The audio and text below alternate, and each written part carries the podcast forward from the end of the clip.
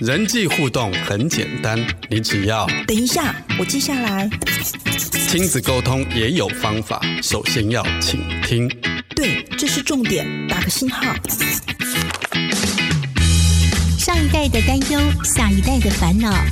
有疑问就有解答，有学习就能成长。欢迎收听《爱的记事本》。每天爱你多一些，欢迎收听《爱的记事本》，我是雨林。你今天要在记事本当中写下什么样子爱的只字片语呢？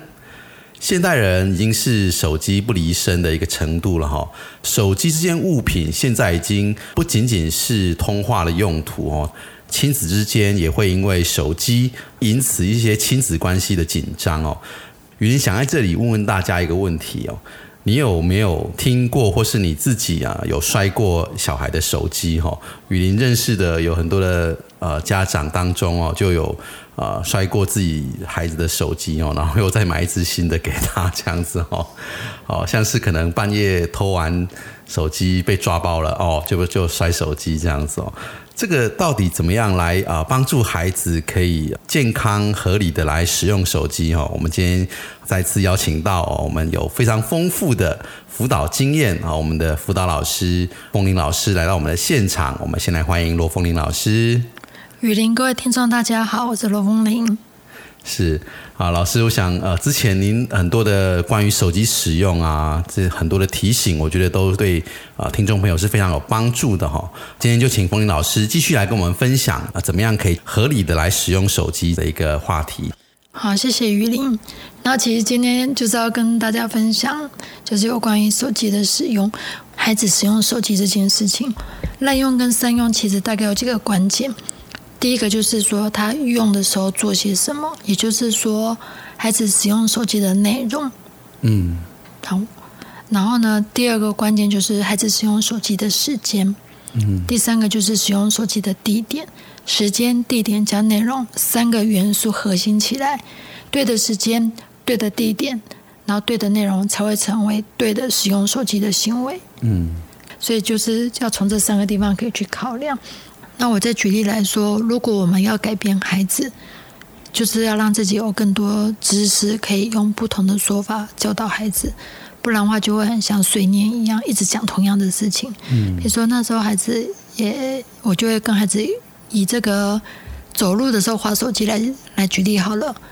我就不会告诉他说：“哎呀，你这样会近视啊，会怎么样啊？”我觉得这样孩子听久了就很烦呐。对。然后我就会跟他讲，譬如说，因为我去学习，我知道说，我就会跟他讲，就是讲说，哎，其实我们之所以会看得到东西，看得到手机上的字，或者是说看得到书、看得到电视，都是因为说，哎，我们眼球能够。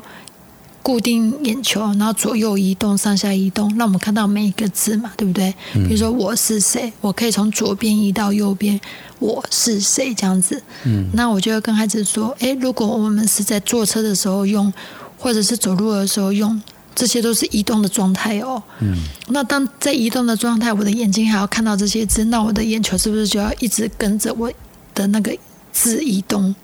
所以其实眼球它的这些控制这些肌肉是会疲乏的，嗯，因为它得一直动一直动配合我们在移动的状态。所以其实当它失效的时候，当它弹性疲乏的时候，我们的眼睛就会震颤，它其实就看不到字了，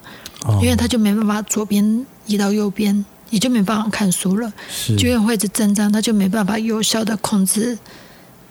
阅读的一个能力。因为我们阅读其实是要靠眼球上下移动、左右移动，那这个在大量移动中使用手机，会对眼睛是非常非常耗损的。嗯，这个我们称为故事能力，就是固定的固视力的是故事能力，它其实是很重要的。嘿，因为其实我后来就发现，其实很多小小孩他们的阅读能力是很差的。嗯，并不是说他看不懂字，而是他在。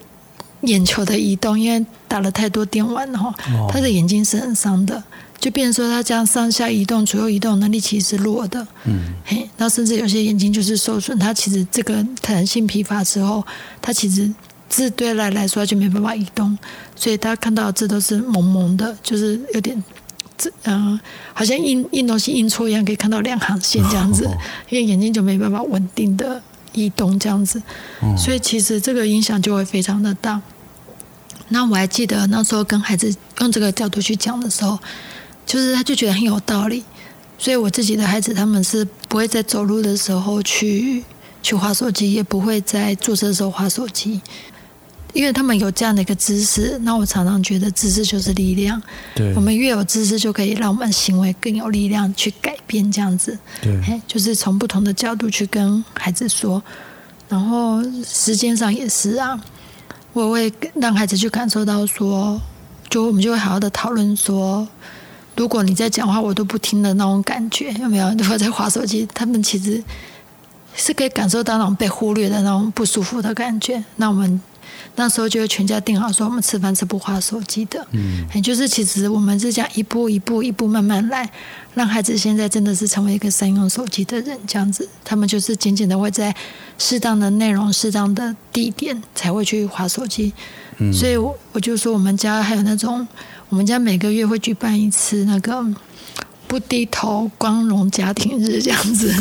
我们会庆祝我们全家不成为低头族，因为家里真的是没有人是低头族这样子嘿。然后去庆祝餐厅蛮好吃饭什么的聊天，然后看我们这个月做了哪些不低头的有趣活动，爬山什么的，那就看了满餐厅都在低头这样子。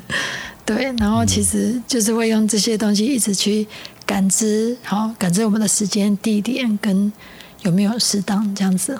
嗯，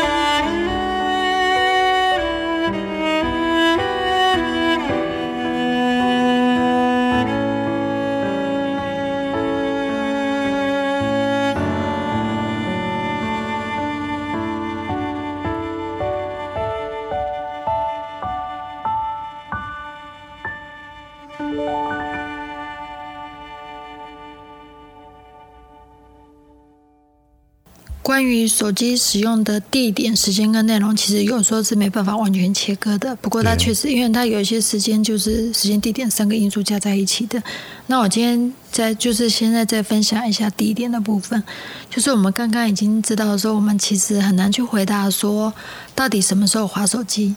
因为我们就随时随地有有空就花了，这样，对。啊，有时候甚至不太管地点的这样子。其实我现在看到现在外送的外送员很多，对，他们或者是一般，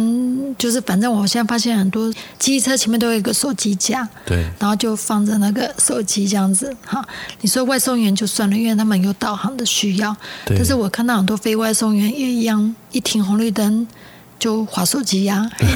那我今天要讲到地点的地方，就是因为手机真的太容易使用了，所以不管在餐厅啊、马路啊、排队、公车、火车、捷运、厕所、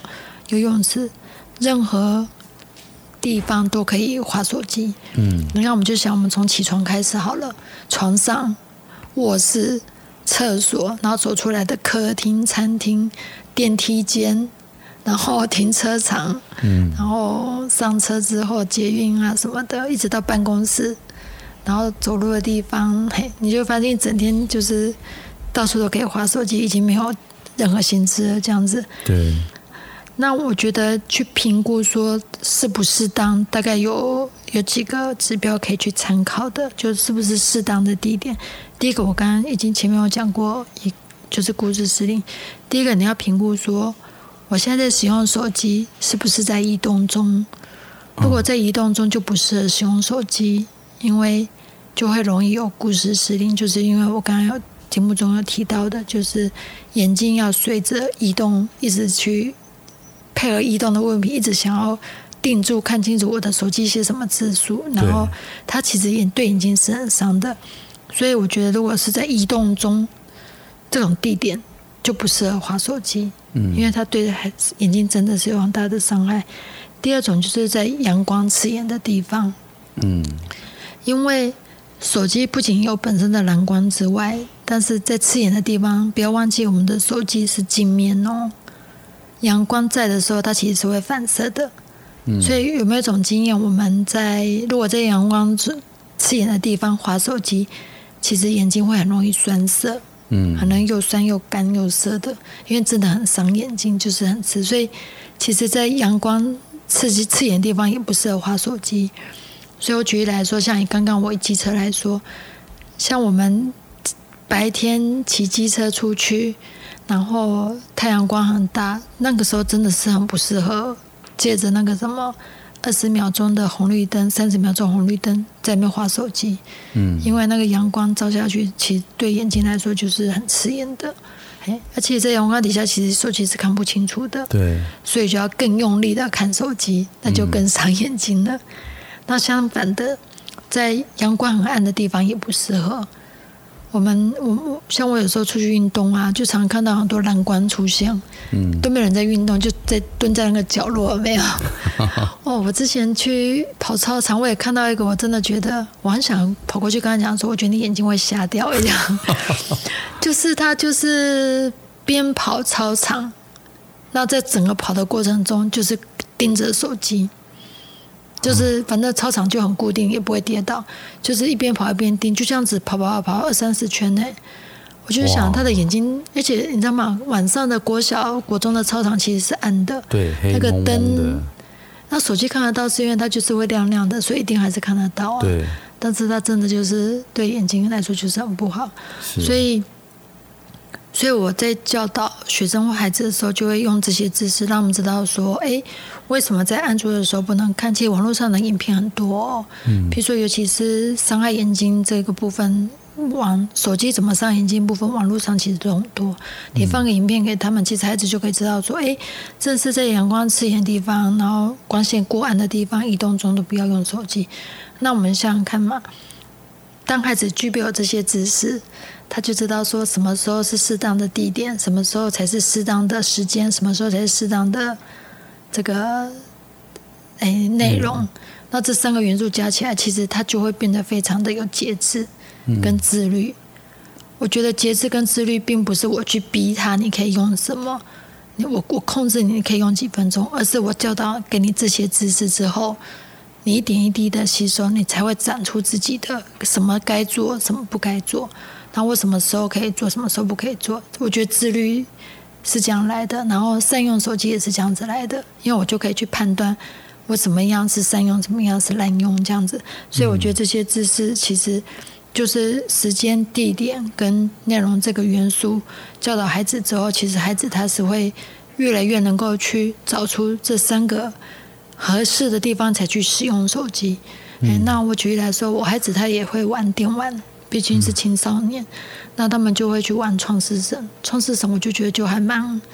对啊，他没有暴力，也不会有杀警察，也不会跟人家 同居，他就是类似那种电脑版的乐高积木，嗯，可以去盖房子，对嘿就是去盖房子这样子，他们就很喜欢去盖房子这样子，嘿，然后这相对之下，其实就就是真的就是娱乐。那因为孩子他也知道说，他就会去选择以内容来说，他就会去选择说，不要更加不要要不要花很多时间，不要玩下不了线的，然后不要说一定要成为新台币战士，就是要花很多钱 当道具才有办法打赢别人。他说，因为我是其实要休闲的啊，哎呀，我们并不需要成就感，不用从那个排名。他说电玩的排名其实是很假的嘛，对，就是花钱就有了嘛，花钱买了好多宝物就有了。就是说孩子对待这些各种电玩，即便是电玩，他还是可以判断说，哎，哪一些是真的是比较符合休闲，哪一些反而其实是过度的刺激或者过度的累的，一直在打来打去，其实累得要命这样子。对，所以他渐渐就会发展出他自己的模式。那我就讲到，对啊，对啊，电玩那。不管是内容、时间、地点，就是慢慢的让孩子可以去透视自己的行为。其实，我就觉得孩子就可以因为增长了这些知识，他们的行为就可以慢慢的做调整了。那但是重点就是，真的是要很有耐心。嗯，哎，不要想说我打了孩子两巴掌，或者是说把手机给敲碎，孩子从此就会善用手机，其实是不可能的。对，哎呀，然后当然我们要教导孩子。适当的时间、适当的地点跟适当的内容，是因为我们自己要装备这些装备这些知识，我觉得也会帮助我们有更多的方式去引导孩子。而且在这一类房间的书也都有越来越越多。其实有事没事去书局换一换，然后多看一些，哎，怎么样手机的伤害、手机的使用，其实也都可以装备。装备我们自己大人呐，那我觉得当我们越有装备的时候，其实对孩子来说就就就越可以知道说，哎，我们怎么样能够用他们听得懂的语言跟方式跟他们沟通了。那我觉得在沟通中，孩子真的就会逐渐的一个成熟、自律，然后自律、节节制、善用手机，就是这样子，慢慢的就长出来了。嗯，哦，好，我们谢谢风云老师哦，带来这么宝贵的分享哈。啊，我想这真的很多，即使是对大人哦，也是很好的提醒哈。可以呃专注在呃正事当中哦，也可以好像专注在我们眼前的呃互动的关系当中哦。然后选择一个呃不会伤害你眼睛的一个地点哈，就是这样子，可以在时间、地点、内容。啊，然后都可以这样子来去啊检视、审查我们自己使用手机的习惯哦。我相信，呃，这样子的使用可以对不管是大人小孩哦，在使用手机上面都可以呃更加的健康，并且更加的是去善用我们这个每天陪伴我们的工具哦。好，我们谢谢风铃老师，谢谢。爱的记事本节目，感谢听众朋友今天的收听，祝福听众朋友有个美好的一天。我是雨林，我们下次见。